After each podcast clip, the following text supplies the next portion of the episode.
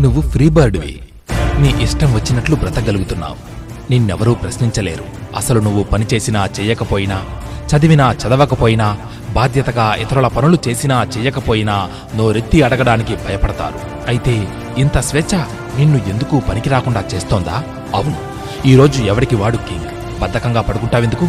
కాస్త ఒళ్ళొంచి పనిచేయొచ్చుగా అంటే నువ్వెవడివి? నాకు చెప్పేది అని తలెగరేస్తారు. అదేదో గొప్పదనంలా మళ్ళీ ఫోజులు. తల మీద పది రూపాయలు పెడితే ఒక్క రూపాయి కూడా విలువ చేయని వాడు కూడా ఆకాశం నుండి దిగి వచ్చినట్లుగా హీరోలా ఫీల్ అయిపోతూ ఉంటాడు. నిన్ను అడిగేవాడు లేదని? అడిగేవాడిని అవమానించి మరీ నువ్వు సాధిస్తున్నదేమిటి? నువ్వు పనిచేసావా లేదా? చదివేవా లేదా? అని ఎవరు అడగలేకపోతున్నారని మూడు పూటలా కడుపు నిండా తింటూ చెత్త యూట్యూబ్ వీడియోలు చూసుకుంటూ ఫేస్బుక్లో అడ్డమైన విషయాల మీద డిస్కషన్లు పెడుతూ టైంపాస్ చేస్తూ ఉంటే ఎవరి జీవితం పాడైపోతుంది? కనీసం నీకైనా నీకో జీవితం ఉంది అని గుర్తుందా? ఎన్నాళ్ళని ఇలా టైంపాస్ చేస్తావు? అవును ఎవరూ నిన్ను కష్టపడమని చెప్పరు. అంత మాత్రాన నువ్వు సుఖపడిపోవడానికే పుట్టావని అనుకోకు. మిత్రమా ఒక్క విషయం గుర్తుపెట్టుకో. ఏ పని చెయ్యని వాడిని చూసి అందరూ కొన్నాళ్ళకి అసహ్యించుకుంటారు. ఏం? ఎందుకు కష్టపడకూడదు? ఎవరి మాట విననప్పుడు కనీసం నీ వరకు నీకు ఎప్పుడు బుద్ధొస్తుంది? ఎంతకాలం ఇలా సిగ్గు లేకుండా బ్రతికేస్తావు? ముందుగా జీవితం పట్ల క్లారిటీ తెచ్చుకో. కష్టపడడంలో ఉన్న సంతృప్తిని అర్థం చేసుకో.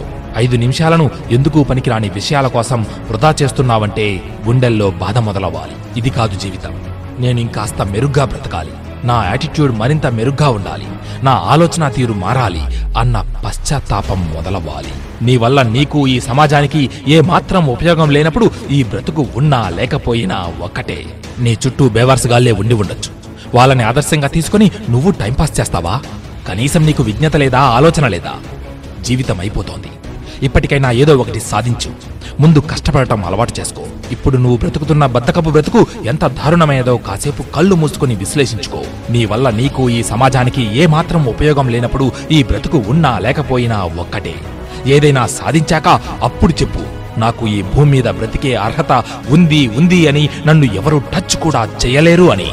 ధైర్యంగా అప్పటి వరకు అప్పటి వరకు కాలర్ ఎగరేయకు. అసహ్యంగా ఉంటుంది. మిత్రమా ఒక్క విషయం గుర్తుంచుకో. నేను నీ మేలు కోరేవాడిని. కానీ నువ్వు బాగుపడితే సంతోషించేది నువ్వు నీ చుట్టూ ఉన్న సమాజమేనని తెలుసుకో. ఆ సమాజంలో నేను ఒక భాగమని గుర్తుంచుకో. జై హింద్.